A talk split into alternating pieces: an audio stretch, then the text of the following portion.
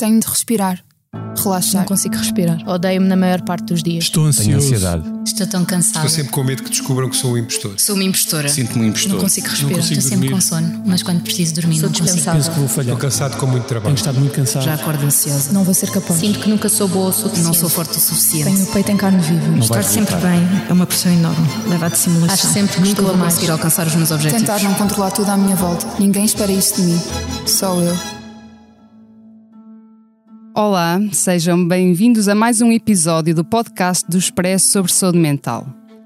Eu sou Helena Bento e hoje vamos falar sobre distúrbios alimentares, em particular a anorexia, que é a doença psiquiátrica que está associada a mais mortes. Entre 5% a 10% das pessoas com anorexia morrem, seja devido ao aparecimento de complicações médicas graves, seja por suicídio. Para falar sobre este assunto, tenho comigo a doutora Dulce Bolsa, psiquiatra especializada nas doenças de comportamento alimentar e que trabalha nesta área há mais de 30 anos. Temos também connosco Susana Llanos, que tem 48 anos, é de Lisboa e foi diagnosticada pela primeira vez com uma anorexia aos 13 anos, quando praticava ginástica de competição. Já em adulta, foi internada três vezes, mas só recentemente recuperou da doença. Olá às duas. Olá, boa tarde. Obrigada por estarem aqui. Obrigada. Esta é a nossa voz, a voz da Medis, sempre ao seu lado no acesso, prevenção e acompanhamento da saúde, com produtos e serviços que fazem bem ao corpo e mente. A cobertura de saúde mental, com psicólogos e psiquiatras online, e as ferramentas necessárias para um melhor conhecimento e acompanhamento da sua saúde mental estão disponíveis para todos os clientes. Saiba mais em medis.pt. Que voz é esta? É a voz de quem está e estará sempre ao seu lado. A Medis. Susana, vou começar por si. Eh, foi aos 13 anos que lhe disseram pela primeira vez que tinha anorexia. Em Foi. que contexto é que surgiram essas eh, restrições alimentares e o que é que as desencadeou? Ah, o desencadeamento da doença foi, inicialmente, portanto, como disse, eu praticava ginástica desportiva de competição e tive uma, uma grande fratura num joelho que me obrigou a ficar parada três meses. Durante esses três meses, aos 13, 14 anos, que é a idade do crescimento, ah, eu tive um crescimento exponencial e engordei imenso porque treinava muito, muito, muito e engordei muito. Quando tirei o gesso, obviamente ah, não consegui voltar àquilo que fazia, porque era o meu sonho, era aquilo que eu gostava de fazer, e disse: não, só há uma saída, é perder este peso. Pus eu na minha cabeça e assim comecei a restrição alimentar. Nesse momento foi uma pura anorexia restritiva. Ou seja, em que eh, ia retirando alguns alimentos. Exato, a minha mãe não estava em casa, trabalhava muito, eu ia ter com a minha avó, portanto, as desculpas do já comi, vou comer eram fáceis. Ahm, quem reparou primeiro foi a minha professora de ginástica, ah, e nessa altura, com a ajuda dela e de uma médica e de um médico de clínica geral, ahm, eu não sei se foi consigo a primeira vez aos 13 anos, acho que não. Não. Ah, ficou tratado. Elas viram. Foi ah, restritiva, foi durante um ano que eu perdi os 15 quilos que tinha ganho inicialmente com o gesso e depois, pronto, ah, fui caminhando. Mas que restrições é que fazia, não? Não comia rigorosamente nada, fazia uma ginástica exaustiva em casa, ah, portanto, abdominais, ah, saltar à corda, até pingar em suor e se calhar se lhe disser uma maçã por dia ah, era um luxo. Porque nessa altura era mesmo só restritiva, era o- obter o controle do meu corpo para voltar a poder a fazer aquilo que eu gostava. Ahm, entretanto, fui apanhada porque eu cobria-me com roupas, mas chegado ao vestiário eu tinha que, que tirar. E ela apanha- a minha professora apanhou-me e viu que eu estava num estado lastimável e levaram-me ao médico. Isto passou-se. E depois, ah, passados 10, 15 anos, Quando tinha os 25, 26, Sim. não é? Mais ou menos. foi aí que se deram uma série de reviravoltas na minha vida, porque pronto, aconteceram várias coisas e, e eu caí a pique. Aí fui à doutora. Uh, o nosso primeiro encontro não foi assim muito amigável, uh, porque tínhamos as duas um feitio muito. É assim, uma, uma anorética tem um feitio muito especial, vive muito para ela própria e é muito egoísta. Por causa da, da doença. Da doença. É a doença a falar. Sim, não é a pessoa. Não é a pessoa. Ah, mas a doença torna-nos pessoas uh, irrascíveis e completamente com comportamentos que, irreconhecíveis. As pessoas que nos estão mais próximas, pura e simplesmente, não é afastam-se porque nós as afastamos. Sim, é, é, tem a ver com, com querer levar muito a sério a restrição e, Exato, e, e colocar penso, isso como prioridade e só e pensar em nós. Enfim, ou, ou, mentir em relação à alimentação, Tudo. ou manipular. Ah, mentir e manipulação tornámos-nos mestres. Eu fui ter com a doutora, ela mandou-me pôr em cima da balança, eu disse-lhe que não, e ela disse: então, pode sair. E eu, para bem. Ou seja, nessa altura não reconhecia. Não, não, de modo algum nessa altura estava ótima. Nessa altura eu, eh, no começo, aos 26, eu estava perfeita da vida, não, não havia mal nenhum comigo. Uh, depois fui encaminhada para Santa Maria, porque a doutora me encaminhou para Santa Maria, uh, para outro médico. Uh, aí fui internada logo. Um... Voltando um, um pouco atrás, Lembra-se de, enfim, nessa altura já disse que, que foi uma série. Foram uma série de eventos, de eventos exato. Uh, profissionais, pessoais. Profissionais e pessoais, emocionais, tudo. Porque a primeira coisa que a doutora Dulce me disse foi: sabe, isto é uma doença que não tem cura, é uma doença mental, uh, você vai sempre ficar uh, com 1% de doença. Uh, não, não há cura. Há melhorias, uh, você aceita ou não aceita o tratamento. Uhum. E eu, naquela altura, não aceitei nada. Ou seja, não estava preparada, preparada não, para... não conseguia identificar não, que tinha não, não, uma nem doença, pouco... apesar de estar com um peso possivelmente baixo. muito baixo. Nessa altura ainda não tão baixo quando cheguei depois. Depois então foi o descalabro. Depois do internamento? Depois do internamento, depois... Porque foram 18 anos de doença, Helena, percebe? Foi, deu para passar por muitas fases. Restritiva, uh, purgativa. Um, purgativa, se calhar é melhor explicar, o leitor pode, ou o espectador neste caso, ou ouvinte, tem a ver com a indução do, do vómito. Do é um... portanto é, é anorexia restritiva aliada a uma bulimia do uhum. pouco que ingeria. Eu tinha que deitar fora porque, como é que eu lhe de explicar? A melhor maneira que eu lhe posso explicar é uh, existia poluição dentro de mim. E se não fosse provocado pelo vómito, era por peço desculpa, por laxantes que eram tomados em grande número. Sim, já, já. já Numa conversa que tivemos sim. anterior, realmente disse-me que porque, corria também muito sim, aos, aos laxantes. Porque eu tinha, parecia que era algo impuro, a comida que entrava em mim era algo impuro e eu tinha que me ver livre daquilo para estar calma um, e dentro de manter o controle. Eu precisava de manter o controle porque a minha vida tinha virado a boneca, como se costuma dizer, e eu tinha que manter o meu controle, mas para manter o controle era só eu. Eu rejeitei amizades que, graças a Deus, voltaram. a minha mãe sofreu horrores, os familiares. Como é que as pessoas à volta lidaram com a doença? Ao longo das últimas, das últimas décadas? É assim, eu sempre vivi no mesmo sítio. As pessoas nunca me criticaram, sempre me trataram carinhosamente.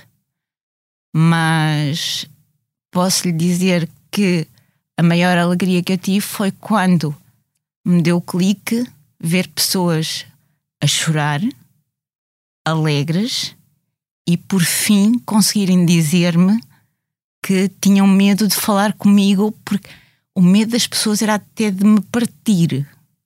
Ah, eu lembro-me que a minha prima, ah, a chorar, baba e ranho, pôde-me dar um abraço que disse que tinha medo de me dar, porque eu era tão magrinha, tão.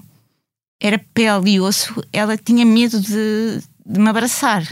com medo de, de me fazer mal. E, e depois, ao ver a reação das pessoas de alegria, nunca fui criticada. As pessoas sempre me tratavam bem, com cuidado. Mas quando eu realmente comecei a melhorar, a alegria das pessoas eh, disse tudo. Uhum.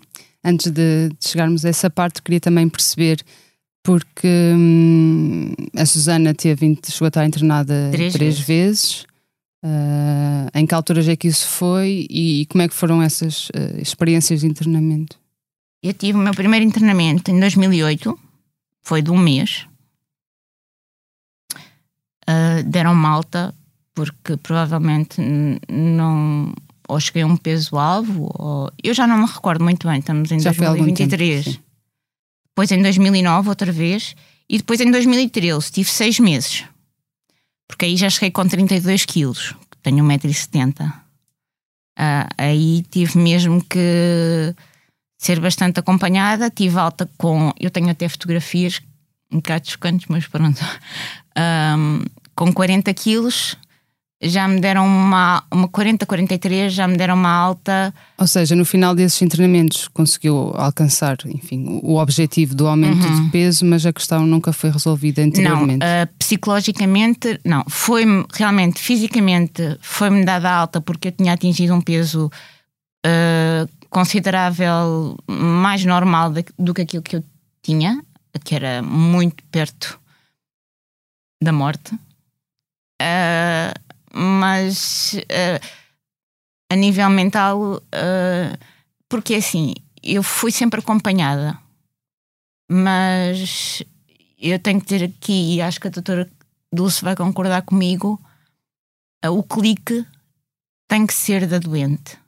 A doente é que tem que olhar e dizer: basta.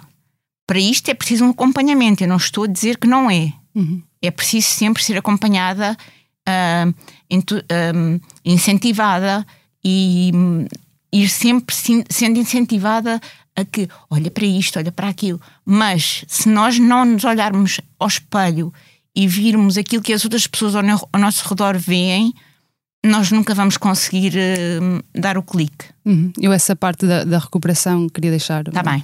para uma fase mais eh, Mais frente. do, do podcast. Queria também perguntar, porque de facto nós sabemos que, que a anorexia tem um impacto devastador na vida das pessoas, tanto em termos da saúde psicológica, saúde física, parte social. e, e- e depois o que acaba por acontecer é que a doente fica completamente fechada eh, numa espécie de, de casulo com, com pensamentos que se calhar para as outras pessoas seriam completamente inimagináveis. Queria perceber como é que a anorexia afetou a sua vida ao longo das últimas décadas. Ah, eu tornei-me um vegetal. Ah, eu tinha escaras a nível da coluna vertebral e do cóccix, dos ossos marcados, das almofadas onde eu me sento. Almofadas. Eu não estava sentada em sítios rijos. Tinha escaras, nódoas negras, autênticas pela magreza. E a- a- o único pensamento que eu tinha era: tinha uma rotina diária. Como é que eu lhe dizer? Acordar, pesar, ah, comer o mínimo essencial, meia fatia de pão.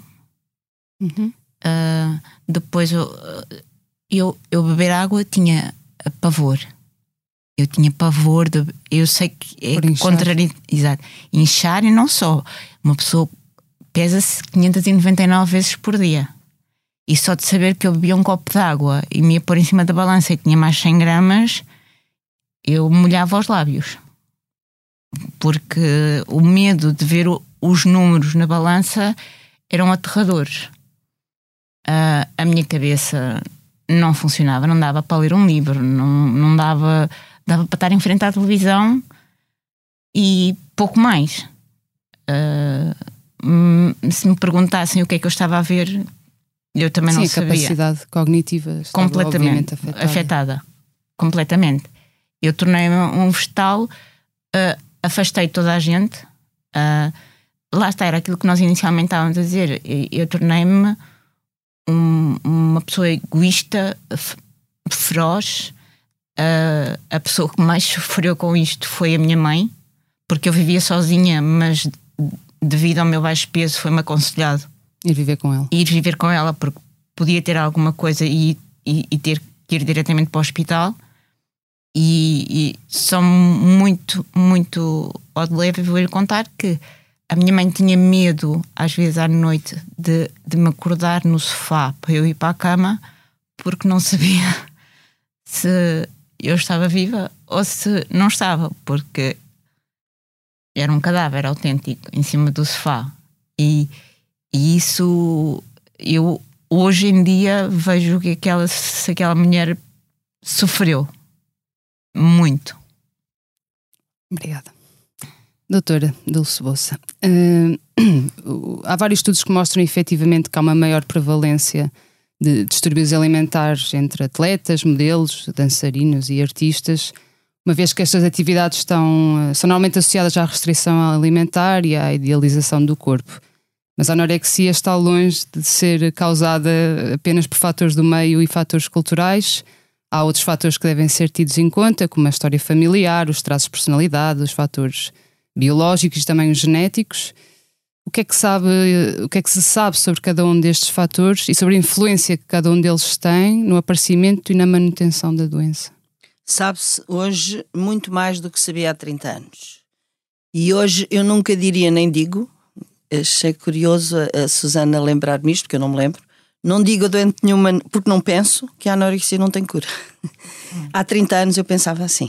Pois. E portanto, há 30 anos uh, uh, uh, o, que, o que se pensava é que era anorexia, primeiro houve, foi explicada por razões familiares, por razões da linha hum, mais da psicanálise, depois passou-se para, para a hipótese mais sociológica, eram, eram a sociedade e a cultura que empurrava as pessoas para fazer dieta e para emagrecer, e foi-se passando assim muito tempo e, e as intervenções foram variando, mas centravam-se muito nesta ideia de que as pessoas queriam ser magras e, portanto, que faziam tudo isto para eh, ser magras. A ideia da magreza, que foi uma ideia que acompanhou muito a cultura nos últimos anos e a luta contra a obesidade eh, acompanhou muito nos últimos anos esta ideia e, portanto, as pessoas queriam ser magras e chegavam a esta situação, até, até havia pessoas que diziam estas meninas têm um ideal de magreza e de ficarem esqueléticas. Portanto, durante muito tempo foi por aí que nós não sabíamos o que é que estávamos a tratar.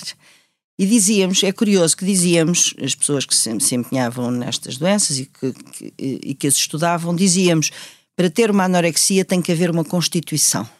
Não é qualquer pessoa que entra numa dieta que vai ter uma anorexia. Há uma constituição, há uma vulnerabilidade, mas não sabíamos dizer o que era.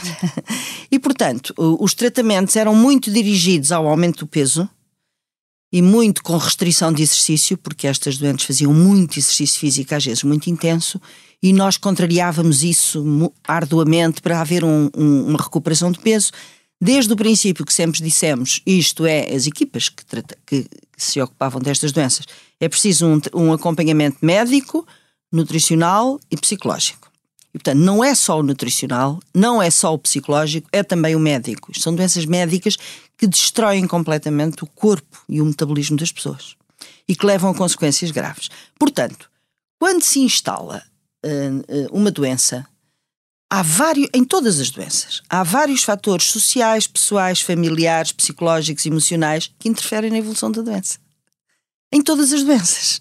Mesmo naquelas ditas simplesmente somáticas ou físicas, que têm um componente emocional e psicológico fortíssimo na recuperação. As pessoas têm uma doença grave e que psicologicamente não estão preparadas para lidar com ela, os- o, o sucesso vai ser menor, com certeza, do que as pessoas que se preparam emocionalmente para lutar contra uma doença grave. Ora bem, na anorexia nervosa, e cada anorética tem uma história diferente, cada narrativa é completamente diferente, não há duas anoréticas iguais, e, e- e, portanto, na anorexia nervosa, que não é a única doença de comportamento alimentar, Não, há há a bulimia nervosa e há a compulsão alimentar hum, eh, que leva à obesidade. Na anorexia nervosa há uma luta continuada e permanente contra o corpo, que é uma coisa muito difícil de perceber. O, que é, o que leva as pessoas a lutar contra o seu corpo, a perder energia, a perder o, o, o estado de humor, a ficar deprimidas, a, a tudo funcionar mal no seu corpo, mas aquela ideia de ter que perder peso se mantém progressivamente e, e sem voltar atrás. Ora bom, nós hoje sabemos muito mais sobre isto. E sabemos que, porque vários uh, colegas meus e vários grupos que se dedicam a estas questões têm estudado intensamente uh, os fatores que podem levar a uma anorexia nervosa. E hoje sabemos que, além de algumas situações transmitidas geneticamente de, de filhos de pais, mães ou pais, ou avós, que têm maior probabilidade. Que tiveram anorexia os filhos têm mais probabilidade. Ou que vivam probabilidade... em dietas permanentes, claro que isto é ensinado e, portanto, as crianças aprendem a viver em dietas permanentes e, portanto, se nas famílias se vive em dieta permanente, as crianças acabam eventualmente por entrar nisso. Mas hoje sabemos que a anorexia não é propriamente isso. A anorexia é uma, é, é uma doença que surge porque as pessoas têm uma, uma fragilidade ou um déficit numa função cerebral que todos nós temos, que se chama a propriocepção e que nos dá a noção de como é que é o nosso corpo. Todos nós temos noção, mais ou menos, como é que é o nosso corpo, os limites do corpo, a forma do corpo, o funcionamento do corpo. Todos de, conseguimos, mais ou menos, quanto mais atentos estamos ou menos, detectar sinais de alarme ou de gravidade no funcionamento do corpo, ou dor, ou. As pessoas com anorexia nervosa têm esta função num limiar muito baixo, que pode ter resultado. Pode ser uma situação genética, portanto, já nascerem com esta, com esta fragilidade, nesta área do funcionamento mental, pode resultar de um trauma muito precoce na infância, pode resultar de maus tratos ou de abusos na infância que não deixaram a pessoa reconciliar-se com o seu próprio corpo. E, portanto, as pessoas com anorexia que entram em dieta e que estão em exercício permanente é porque estão à procura e nunca encontram de perceber como é que o seu corpo funciona. E como não percebem, não conhecem o seu corpo, então balizam-se, fixam-se num, numa comparação com os outros e num, e num número que é o número do peso. Portanto, o número do peso é que lhes dá o valor de que se o seu corpo está mais ou menos bem. As pessoas não sentem que o seu corpo está bem e quando em terapias se fala, sentem um enorme desconforto no corpo que desconhecem. E mesmo os adolescentes, quando perguntamos o que é isso, eu estou, sinto-me gordo.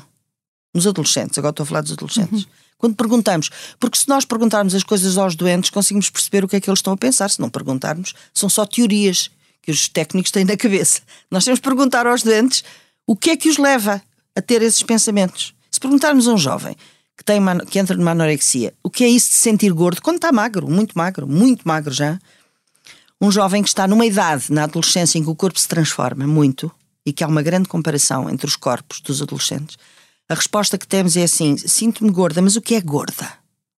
O que é que quer dizer gorda? E a resposta é esta: sinto que o corpo está todos os dias a mudar. A isto chamo estou gorda. E portanto tenho que controlar isto. Eu não posso deixar que o corpo esteja sempre a mudar. A palavra gorda e gordura é uma palavra realmente com uma conotação social. Não é, não é, não é dessa gordura que os doentes estão a falar é sentem que o corpo está sempre em transformação e não conseguem lidar com aquilo, portanto tem que se controlar. Mas, mas é, essa, essa, enfim, isso vem de então dessa disfuncionalidade Exatamente, que está a referir numa uma zona específica. Não, não é uma zona específica. O que é que não. se sabe sobre é, isso? Não, não é, não, isso está em estudo, tudo isso está em estudo, não é? Isso é muito que se tem percebido do acompanhamento das doentes e do deixar de olhar para as doentes de uma maneira que era querem ser magras, estão assim porque querem ser magras. Quando se deixou de olhar para isso e se tentou perceber o que é isto de querer ser magro? É querer sentir o seu corpo controlado. Não tem nada a ver com magreza. E, portanto, há muita investigação hoje em dia sobre isto. Não há nenhuma área específica, não é uma doença mas de uma área cerebral. Mas tem a ver com uma função uhum. que todos nós temos e que se desenvolve desde o princípio da nossa vida, desde bebê, que é a noção do corpo e das necessidades do corpo. E estas doentes, por exemplo, podem estar com uma gripe com 39 graus de febre, não dão importância nenhuma a isso. Não sentem dores nenhumas, não se preocupam nada com a febre, podem ter cólicas abdominais, não, não importa nada disso. O que importa é que o corpo é desconhecido e é preciso controlá-lo para não se perder. Porque a verdade é que o corpo é a nossa instância principal para a vida correr bem. Quando o corpo não está bem, nada consegue estar bem. E, mas de facto, essa investigação que falou que está, está, que está a ser feita, eu realmente, pronto, pelas pesquisas que fui fazendo, percebi que se está a tentar perceber uh, especificamente os fatores genéticos da, da anorexia. Isso já está há muito tempo. Já está há muito há tempo. Há muito tempo que está a estudar e há fatores genéticos herdados de familiares com tendência para uma coisa que tem a ver com a anorexia nervosa, que é uma personalidade obsessiva, meticulosa, rígida e com ideais de perfeição muito marcados, isto é genético. E, e tem a ver com, com uh, a capacidade de lidar com uma grande frustração, que é ter fome e não comer, porque as anoréticas todas têm fome. Não comem porque não querem. Ao contrário das bulímicas que não conseguem aguentar com isto e, portanto, fazem restrição e depois a seguir comem demais. Portanto, os fatores da personalidade são herdados geneticamente. Uhum. Eu, neste caso, referia-me em específico. É um estudo que é de 2019, que foi um consórcio de, internacional de especialistas que concluíram através de uma grande uma análise de, enfim, de uma amostra muito elevada de pessoas que, que a anorexia também é uma doença metabólica e não só psiquiátrica. É tudo. A anorexia é tudo. É psicológica, é psiquiátrica, é mental, é do pensamento, é das emoções, é física, é metabólica, é tudo. Porque tudo o que mexe com o corpo e com o corpo, as doenças psiquiátricas também mexem com o corpo, também são metabólicas. Uhum. As pessoas são um todo. E os órgãos todos têm um psiquismo que não existe só na cabeça, não existe só no cérebro. O cérebro está permanentemente ligado ao funcionamento de todos os órgãos. Quando uma coisa desequilibra, tudo o resto desequilibra. Uh, e pegando aí nessa, nessa sua última resposta em relação a esta dificuldade em lidar com o corpo ou, ou perceber os sinais que o corpo vai, vai dando, uh, como, é que isso, como é que isso pode ser trabalhado na, na prática clínica? Uh, como é que a doutora, a doutora Dulce, que agora, desde janeiro, está à frente do, de um hospital-dia, que é uma resposta que não existia em Portugal, uh, como é que essas questões são tratadas, por exemplo, na sua prática clínica de hoje em dia? Pois o hospital-dia foi tratado era uma, eh, exatamente para se poder abordar uh, estas doenças de comportamento alimentar de uma forma global e não só o aumento de peso e a paragem do exercício. E, portanto, é preciso perceber as emoções das pessoas que já têm uma história e que se foram tornando. O Hospital Dia é principalmente dirigido para pessoas que estão em tratamento, que já tiveram internamentos e que não melhoraram, estão estagnadas na doença. Portanto, a vida está parada também em tudo o que pode ser a sua realização pessoal. O Hospital Dia propõe-se a ter um tratamento intensivo, diário, durante uns dias, umas semanas, intensivo, com várias atividades, não só nutricionais, uma alimentação correta, atividades, eh, terapias psicológicas, terapias de grupo e atividades de consciência e conhecimento do corpo. São essas. e é tudo isto que pode fazer as doentes perceberem o que é que se está a passar com o seu corpo e tomarem a decisão: eu quero sair disto. O tal clique que a Susana falou. Uhum. Mas como é que esta questão do, do corpo e, e, e no fundo, ensinar. Uh, melhorar a relação das doentes com o seu corpo, ajudá-las a conhecer melhor o seu corpo, como é que isto na prática, com que técnicas é que é feito? Olha, por exemplo, no Hospital Dia há várias técnicas corporais, por exemplo, há a yoga, é uma técnica de consciencialização do corpo, esse é o tipo de yoga que se faz, tomar consciência de movimentos e posturas corporais que fazem a pessoa sentir-se bem ou mal. Sentir-se bem ou mal vai mexer com o núcleo da anorexia. Vai. Porquê é que eu me sinto mal ou bem quando faço isto ou aquilo com o meu corpo? O que é que no meu corpo está desequilibrado? Temos também técnicas Tai Chi, aulas Tai Chi, em que as pessoas fazem técnicas de libertação dos, dos seus conflitos através do movimento orientado. Temos expressão artística, porque o que se pretende também no Hospital Dia é fornecer às pessoas possibilidades de abrirem outros interesses na sua vida que, seja, que não seja só o peso, a comida. Porque, entretanto, foram, foram perdendo esses vários interesses todo, ao longo todo, da doença. Todo, todo, como disse a Susana, Sim. muito bem, não há interesses Desaparece nenhums. tudo. Não se lê, não gosta de música, não sai ao cinema, não, não se faz nada e, portanto. Gostava-se, mas com a doença deixou-se. Exatamente. É, é, uma, uma psiquiatra em 1958 descreveu esta doença como uma gaiola dourada e, portanto, as, as, estas doentes vivem numa gaiola que é dourada, porque estão ali protegidas de tudo o que se passa à volta, mas é uma gaiola, estão presas. Uhum. E... Esta psiquiatra chamava-se Hilde Bruch e explicou, foi das pessoas que explicou, que a mim me, me marcou muito o, tudo o que ela ensinou, que ela explicava que nestas doentes o que não, não, o que não é preciso, e isso foi o que eu, na minha experiência, fui aprendido ao longo de 30 anos. Não faz sentido aplicar teorias, mas não é só para a anorexia, para outro, mas, mas há doenças que têm outras abordagens. É preciso reformular e levar as doentes a explicar quais são as palavras que elas escolhem para definir do que estão a falar. E por isso eu pergunto às doenças: o que é gorda? O que é? Uhum. Porque se eu não perguntar, Sim. eu estou a pensar em gordura daquela que toda a gente na sociedade fala. Mas uhum. na anorexia não é isso. Sim. É, é outro, outra definição. É outro sentido. É outro sentido que dão a isso. Um, alguns estudos mostram também que, que os casos de anorexia têm vindo a aumentar ao longo dos últimos anos. Depois da pandemia, aumentou imenso em idades mais jovens. Uhum. E na adolescência, imenso. Aumentaram também as bulimias e, as- e as- e as compulsões alimentares aumentaram imenso pelo trabalho em casa, pelo, pelo trabalho ao computador o dia inteiro, etc. Mas a anorexia aumentou imenso. Mais uma vez, eu percebi quando perguntei às doentes: Ok. mas porquê que isto começou? O que é que se passou durante o confinamento que te fez ficar a sentir-te pior que o teu corpo? E é fantástico, as pessoas, quando a gente lhes pergunta as coisas, dizem tudo, não é? Estejamos nós dispostos a ouvir. E vários adolescentes disseram-me assim, porque quando eu estava no confinamento só com os meus pais, isto já foi muito difícil, jovens que precisam do contacto uns com os outros estarem completamente confinados à relação com os pais, eu pensava, como é que os meus amigos estarão, como é que o corpo deles evoluiu durante este tempo em que a gente não esteve juntos.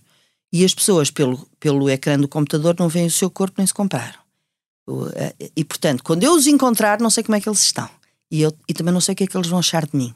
E, portanto, é preciso eu controlar o meu corpo é para quando chegar ao pé deles não, não ficarem muito admirados com o que veem em mim. E isto aumentou imenso os comportamentos de restrição durante o confinamento. Mas então. E os vómitos autoinduzidos. Ou seja, relacionado com uma A certa. falta da relação, a falta da relação com os outros. Porque estas pessoas balizam as suas vidas a olhar para os outros e a ver quem é que é mais magro, quem é que não é. Aquela é mais magra que eu, aquela é mais alta, aquela tem as pernas mais magras. Ou seja, e se, tiverem, e se fizerem essa comparação no dia a dia, como estavam habi- habituadas a fazer, É mais leve. é mais leve. Quando essa Quando estão dois anos isolados em casa, seja, ninguém sabe o que, é que vai- o que é que as pessoas vão pensar deles quando os encontrar. E como elas não sabem, pode, na, na cabeça das pessoas pode ser tudo. Exatamente. Todas as possibilidades. Exatamente. E, eh, mas também sabemos que, hum, penso que já antes da pandemia, que também os internamentos estavam, Sim, sim, estavam há a uns 20 aumentar. há uns 20 anos tem aumentado bastante. E que atualmente há algumas dificuldades de, de internar doentes pela Muitas falta dificuldades. de camas e também Muitas dificuldades, muitas doentes que estão em estado grave e crítico e que estão à espera 4 e 5 meses para ter uma consulta e depois de iniciar uma consulta não têm logo as intervenções todas que são necessárias, que é o psiquiatra, o psicólogo, principalmente estes dois são os fundamentais e não têm, ficam à espera de haver um psicólogo ou nunca têm psicólogo, os pais não sabem lidar com isto, não havendo informação e formação dada aos pais, já viu o que é numa situação destas arrastar-te 4 ou 5 meses para ter uma primeira consulta e depois ficar semanas à espera de uma vaga para o internamento e só vai para o internamento quem está muito mal. Há, estas doenças tratam-se em consulta. Não é preciso internamento. O internamento é para quem está doente há muito Em tempo e nunca melhorou. Em risco. E já viu o que é estar várias semanas à espera? Portanto, os meus colegas do Serviço Nacional de Saúde presto-lhes a minha homenagem do trabalho e do investimento que têm nisto e de quererem fazer mais, mas o problema é que não conseguem fazer mais. Mas eh, isso deve-se precisamente à falta de camas de internamento. O que, a que é que se deve? Deve-se então? às políticas de saúde, deve-se à falta de camas para internamento, deve-se à pouca valorização destas doenças na saúde mental, muito pouca, deve-se ao pequeno número de psiquiatras que gosta de tratar essas doenças, porque isto é muito da. Não há muitos a gostar, é isso? Não, não, não. Exige um grande, porque exige um grande investimento, não é preciso muitos medicamentos para tratar isso, às vezes nem é preciso nenhum, e é preciso trabalho não só com os doentes, mas com os pais. E portanto isto é preciso um grande investimento e, e, e, e- e em termos de saúde mental, há outros doentes que têm, outros doentes que têm uma, uma implicação na vida social mais marcada que estas. Mas estas doentes sofrem silenciosas, fechadas em casa. Os outros doentes, com comportamentos visíveis, agressivos e disruptivos, vêem-se. E, portanto, é mais fácil encaminhá-los para um serviço de saúde e interná-los. Estas doentes estão a sofrer em casa, elas e as famílias. E, portanto, é uma doença escondida que evolui escondida. Portanto, não se vê. E, portanto, não havendo, não sendo conhecidas, não se investe nisso. E o facto de terem de esperar em casa, não é? Muitas vezes para serem internadas, Quando sabem que vão ser internadas, Uhum. Quando sabem que vão ser internadas, no período até serem internadas, perdem muito mais peso. De propósito. Porque já que eu vou ser obrigada a comer no internamento, então Ah. agora vou. Vou, vou ter aqui uma, uma, uma, Uma bolsa, reserva uma reserva negativa. negativa de. Uma reserva negativa. Dizia-me uma vez uma doente: Eu quero criar em mim uma reserva negativa e quando eu tiver perdido tudo o que eu quero. Hoje em dia, a minha leitura é esta: quando eu, quando eu conseguir sentir o meu corpo através dos ossos, porque eu não tenho noção de como é que é o meu corpo, quando eu sentir através da magreza, Então aí posso comer tudo o que eu quiser sem aumentar de peso. Este é o pensamento mágico de uma pessoa com anorexia, que nunca acredita que está muito mal. Uhum. Porque está numa luta tão grande, tão grande, que não é possível de repente largar a luta e entregar-se nas mãos de alguém. E só mostra que realmente este tempo de espera É é, terrível. é- tem consequências muito graves. Mas eu queria dizer aqui uma coisa, Diga, para diga. terminar. Eu hoje não penso, Susana, que a anorexia não tem cura. Isso pensava se calhar há 30 anos. Não, não, não. Eu hoje digo a todos os doentes isto tem cura. Depende da altura em que se começa a tratar, do tratamento que fizer e se estabelecermos uma relação de confiança e de compromisso. Claro, se não houver uma relação de confiança e compromisso, eu não posso fazer milagre. Sim, ia passar, antes de terminarmos dizer- para a Susana, para Sim. falar s- precisamente sobre a parte da, da recuperação. Sim, mas antes da parte da recuperação, eu só Sim. gostava de dizer: é sim, senhor, é verdade. Esta resposta da doutora Dulce foi-me dada na primeira anorexia, quando eu era muito novinha ainda, portanto, há 30, há 30 anos, quando ainda se desconhecia, ah, que ela disse-me havia um 1% que nunca iria ficar bom.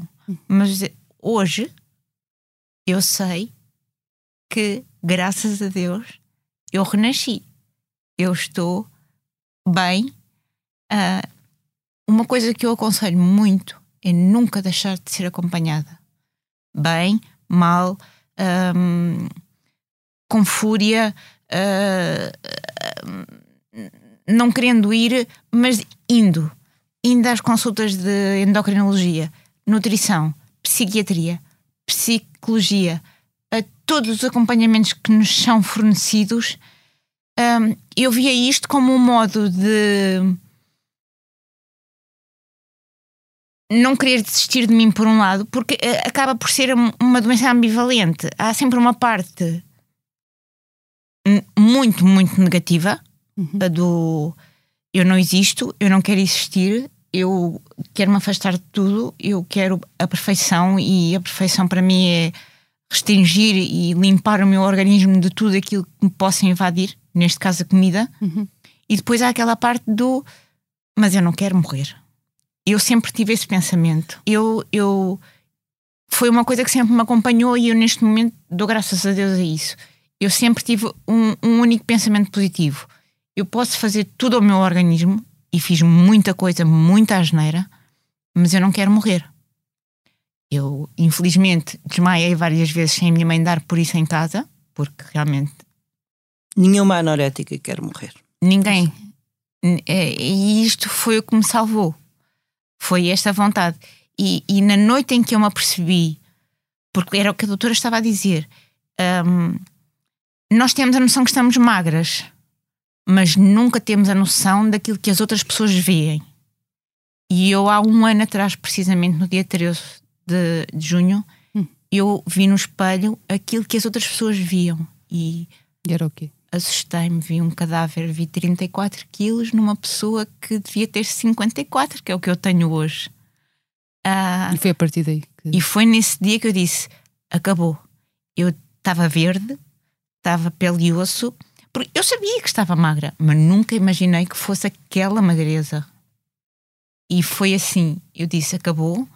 Fui procurar a doutora Dulce novamente, pedir desculpa da maneira como a tratei a primeira vez. Ela disse: recebo-a de braços abertos e até hoje é assim como tem recebido.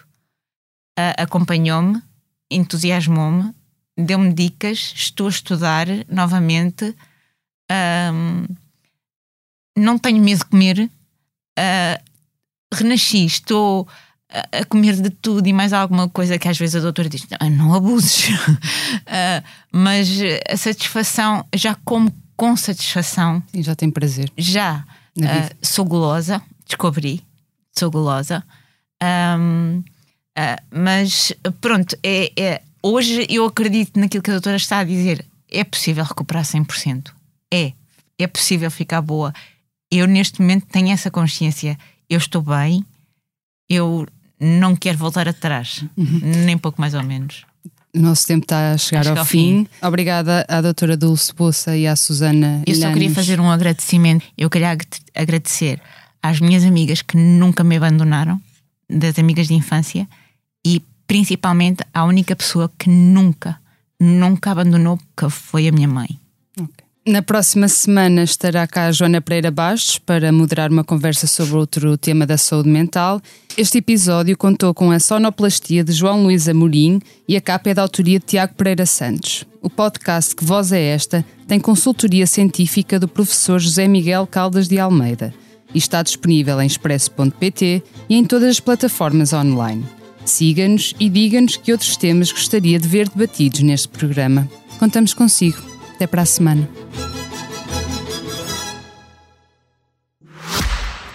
Esta é a nossa voz, a voz da Medis, sempre ao seu lado no acesso, prevenção e acompanhamento da saúde, com produtos e serviços que fazem bem ao corpo e mente. A cobertura de saúde mental, com psicólogos e psiquiatras online, e as ferramentas necessárias para um melhor conhecimento e acompanhamento da sua saúde mental estão disponíveis para todos os clientes. Saiba mais em medis.pt. Que voz é esta? É a voz de quem está e estará sempre ao seu lado. A Medis.